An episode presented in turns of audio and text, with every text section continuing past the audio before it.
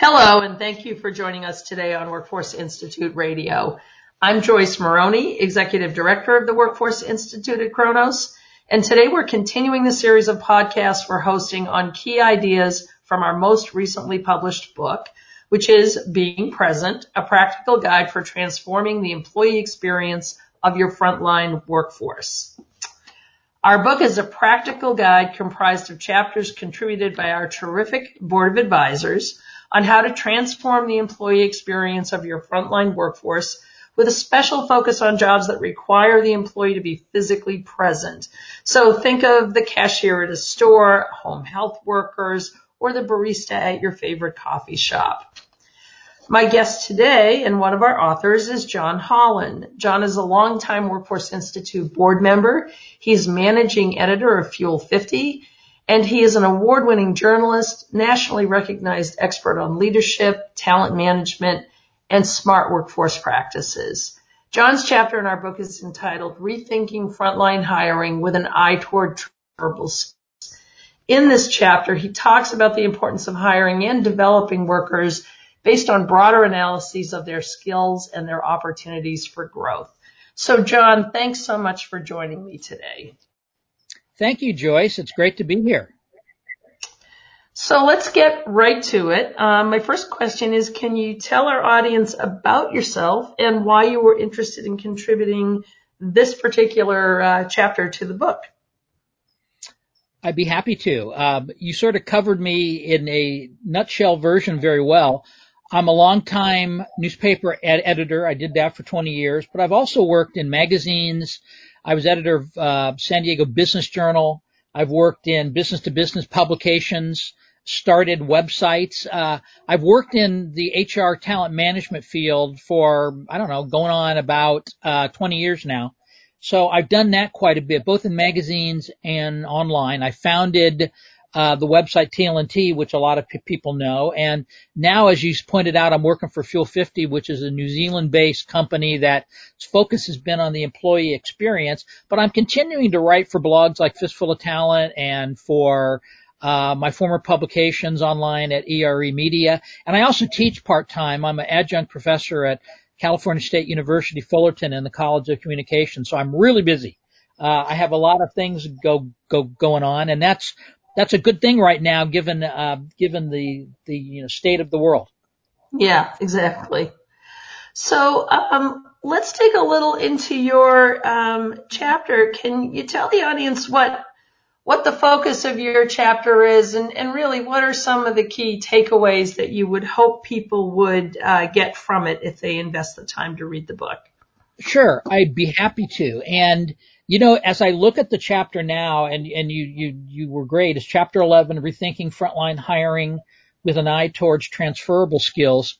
Um, right now, given where we are, transferable skills are more important than ever. Um, and one of the things you find out, the question always is, what the heck are trans, transferable skills? They're basically soft skills, and soft skills are things like the ability to work with other people, the, you know, and, and those, those kinds of things that soft skills for a long time have been, um, sort of in and out, um, put down by a lot of people who believe hard skills, you know, the actual physical, you know, if you're like an engineer, all the hard things that engineers learn that you need to have. But an engineer is a great case in point because engineers have great hard skills. They generally have terrible soft skills, which means they have a hard time working with other people, playing well with others. They're not personable. They don't know how to talk to, talk to people. You know, all of those things that kind of provide the smoothing elements that you need in like a workforce. Um, one of the things in my chapter that like I lead off with is a story about how um, last year Apple um, needed somebody new to manage all of their stores. And if you've ever been in like an Apple store, they are really successful. They're busy all the time. Um, and they're, they're, they're a global presence and it's really the most front facing place Apple has to actually physically meet with their their customers. Well, when they needed a new head of like the Apple stores, and they had since they founded them, generally had retailing people running them. Apple and Tim Cook, who is the CEO, took this very different approach. They promoted their senior vice president of people, basically their HR leader, their chief HR officer, to be chief HR person and head of their retail division. And people sort of scratched their head and thought, why is this? Well, the reason is they really wanted somebody who was immersed and knew the ins and outs of Apple culture. They felt that was really important at this point in time for their leadership of their stores. And she had the soft skills that they needed to make that happen. So that was a really important thing and they've been very happy with her in that role, but she certainly was not somebody that people thought would be a candidate for the job, much less the choice. So that's what the chapter focuses on. You know, hiring for transport, transferable skills. And when you think about it, soft skills really are about like agility that you, you hear that a lot now, nowadays. She's, we need to be much more, much more agile. And what that means is having people who can easily move from one role to the next. And soft skills really lend themselves to, to it because if somebody understands the company culture really well, as this new head of, uh, head of Apple stores does, it makes it very easy to move back and forth. And, um, I was thinking back when I worked for Gannett. Uh, Gannett is now and was when I worked for them the largest newspaper publisher in the United States.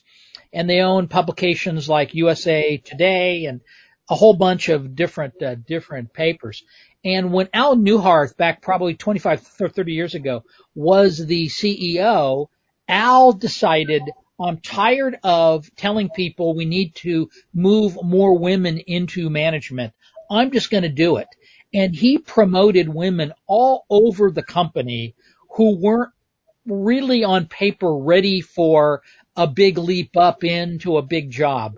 But his take is they can learn on the job. They understand our culture. And if I don't do it like this, it will never get done. And the woman I worked with in my first Gannett job, I was, I was ed- ed- editor of two Gannett papers. I was, um, I was the ed- ed- editor of their statewide paper in Montana and executive editor of their statewide paper in Hawaii based in, based in Honolulu. And the publisher who hired me in, who was the publisher in Great Falls, Montana, she had been one of the women swept up. She was running the copy desk at their Reno paper. And when Al decided to do this, she was the managing ed- editor all of a sudden and then moved to be a top editor and then moved to be like a, be like a publisher in very short time. And I remember asking her about this and she says, I wasn't ready, but boy, I learned a lot really quick and it was just exciting to be able to do this. And I found I had more skills than I knew I had. And I think trans, transferable skills really come down to that. People have a lot more skills than I think a lot of people give them credit for. And those soft skills are really important. So that's the gist of what the chapter is about. Yeah, I think, I think that's really, um, very much a focal point of, of that chapter is, is that, is, is also about not pigeonholing people. I think you, you just kind of hit on that with, you know, when you talk about this woman given all these opportunities and realizing on her own behalf that she had more skills than she thought she did. I think in a, a lot of times people do get, um, tagged as having a very particular set of skills, probably hired for these certain hard skills and, and then, you know, can become frustrated when they are not being presented with other types of opportunities as, as their careers progress. And that's probably also, it's kind of interesting to reflect on now. You've, you've alluded to, but we haven't said in the podcast so far that right now we're, we're in the middle of the global COVID-19 pandemic and we're almost two months into stay at home orders in, in many places, certainly where, where you live and, and where I live.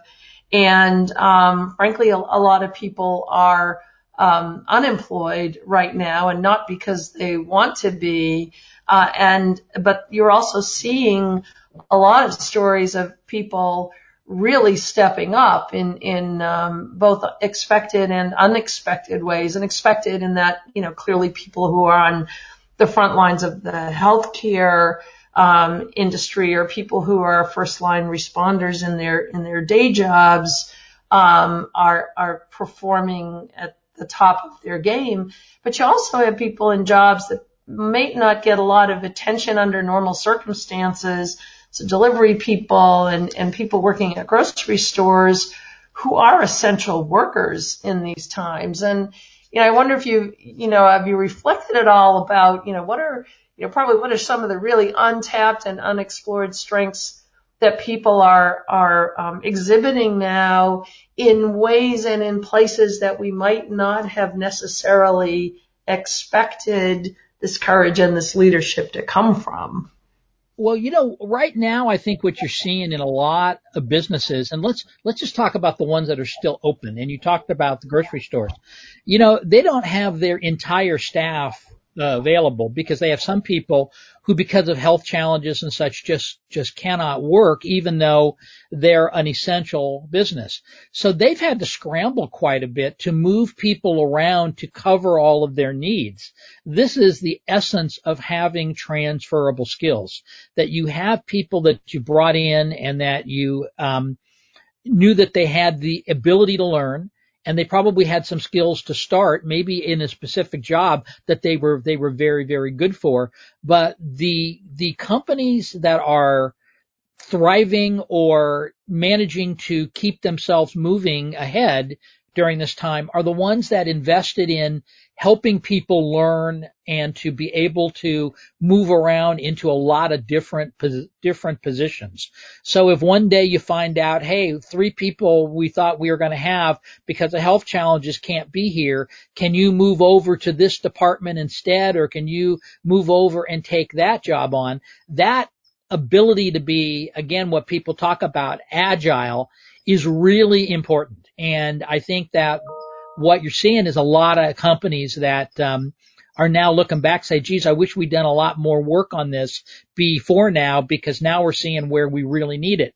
And I think coming on out of this, you're going to see, you know, a lot of, a lot of organizations look at how are we prepared for the next time something big happens? It may not be as, as big as this, but what can we do to make sure our staff is as flexible and agile as it possibly can be. Maybe that means more, more training. That, maybe that means more job sharing. Maybe that means more, um, giving people an opportunity that perhaps they didn't, um, seem ready for, but we kind of pushed them a little bit because we need them to be ready just in case.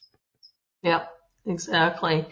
And I, so I, I think you, um, largely addressed what was going to be my next question, which is how do you think following the advice in your chapter can help a leader and their organization be more successful? So, you know, you, you touched on this, this ability to respond in a, in a crisis. Are, are there other things you wanted to, to say on that regard? Well, that's a great question because it's easy to see how transferable skills are important during a crisis. It's less easy to see that in just the average day to day work life that most organizations find themselves in. But that's sort of the whole point of this is that the time to be really thinking about the need to be agile, the need to help people have better transferable skills um, is when things aren't at a crisis point. And um, it just makes you more flexible as a organization if you've taken the time to give the people on your staff who you think really have good transferable skills opportunities to do different things. That's going to help you down the road. Um, You know, I've worked at places where suddenly one day somebody who was a key um, contributor broke a leg, got sick, had a family emergency, something where they were taken out of the picture and you found, oh, they're the only one who could really do this job. Who's going to do it now? And so by, you know, really looking at transferable skills, giving people opportunities and um, moving them around is a really smart thing to, to do so that you're as flexible and agile as possible whenever you do have something pop up that um, you can't really deal with unless you have people who can be moved around in different roles. That's just a really good management practice, I would think. So, John, I think we've talked about a couple of different examples um, from your your past in terms of stories that have shaped your view on the importance of cultivating transferable skills. Is there any particular um, additional story you'd like to share in that regard? Well, you know, one I always come back to is I worked as a vice president and a founder, one of the founding employees at a pretty famous dot com during the big dot com boom back in uh, the turn of the century. And it was a company called pets.com. I was employee number seven and I was the vice president of ed- editorial brought in to build out uh, uh, the editorial team. And the thing that shocked the CEO and my boss, who was the president of the company, was how flexible I was in my skill set and how many different things I could do. They had me helping out in marketing. They had me helping out in merchandising. They had me helping out here, there, and, and everywhere. And what they told me was they thought, geez, we thought we were just hiring you know, somebody to run the editorial department and here you can do all of these different things. And that's because in my newspaper life, I was the one editor in the newsroom who was sent around to deal with problems in other parts of like the operation. If there's a problem where the newsroom had to rep- be be represented dealing with the production department or the composing room or the printing plant. I was the one who always got thrown in to do it because I had more transferable skills and a better business sense. And so, you know, when I got to the dot com, they were just stunned that I could do all of these different things and they had hired somebody who had a lot more skills than they thought they had. And that's not unusual in in how it works. I can't tell you the number of times I've hired a person for job A and found out they could do about 10 other things too that I didn't have any idea of and frankly never even entered into the picture when I was thinking about hiring them, but I was so happy that I hired them because they could then move around. Um, and so that's really what it comes down to. Being agile and being flexible to move around folks. And so I found that in my own personal life. And as I've managed, I've tried to bring that to the places that I've worked and the teams that I've led. So John, what do you think are, um, you know, when people are listening to this, this advice and especially when it comes to, you know, getting creative about identifying and developing people's other skill sets, what do you think are the common challenges that people face when they think about doing this and, and when they start to grapple with doing this? And, and what would be the top couple of things you would tell them about, um, you know, how do you mitigate the risk or, or difficulty of implementing this advice? Well, as with everything in life that takes planning and forethought, I think sometimes it's really difficult. You get so into what you just need to get by today, maybe tomorrow. If you're thinking long term at all, it's maybe through the end of the week. You know, people are so busy in their jobs. They have so many pressures. Um, oftentimes looking down the road and being ready for what might happen is a nice thought, but doesn't really enter into the reality of the way people work and the way people manage. Um, but it's a really important thing to be thinking about because um, companies that are able to change quickly because they have people with soft skills that they've managed to get experience in many different parts of like the, you know, operation that they've actually invested the time and the energy in letting them take on the different roles. They're going to be in so much better shape when they do have challenges rise, which all companies have. And I, I think it's just, you gotta invest today in what you're gonna need tomorrow.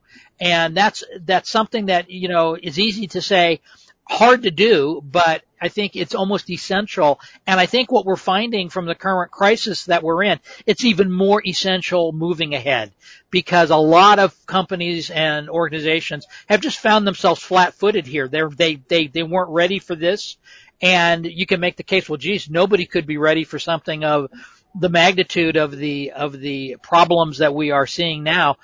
But even if you were ready for a much smaller magnitude thing, you'd be much more flexible to deal with the problems that we're now facing. I think a lot of organizations would be in much, much be- better shape. So that is what I would tell them. It's a necessity to do. It's not a good to have. You need to be ready for the future. Better start getting ready now. And flexible skills is absolutely at the heart of that.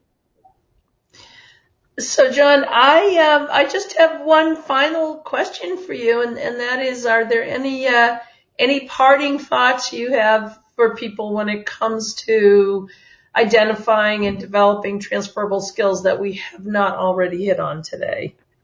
You know, I think it really comes down to um, what I sort of cite as the essence of uh, of management, and that is, you, you know the walking around the room style of management.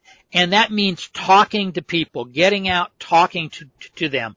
Um, for a long time I've talked about how bad management in like America is in general. Not that there's not good managers, not that there's not well managed companies, um, but there's a lot of bad management and it's because a lot of managers are really passive. And this takes an active management style. Go out and talk to your people. Find out what they, what they want to do. Find out what they are really good at.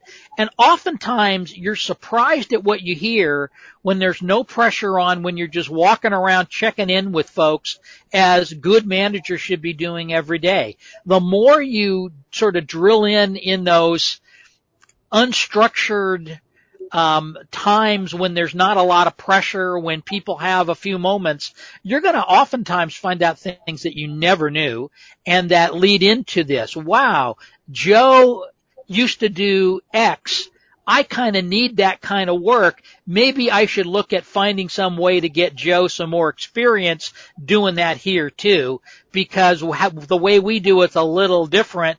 And if I have Joe do it, he'd be ready for the next time we need somebody to slip into that role. That's the way to sort of look at it. And I just think more organizations need to take that approach. So I would say make sure you have your managers drilling into people and talking to them every day about what they're doing, what they believe that they are good at doing, what their aspirations are, and, you know, what they think they can add. If you do those things, I think you'll find out a lot of things about them and a lot of ways you can use the concept of transferable and soft skills to benefit your own organization. Well, John, thank you so much for taking the time today to share your wisdom with our listeners.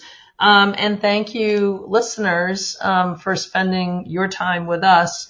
You can add your own comments to the conversation at workforceinstitute.org.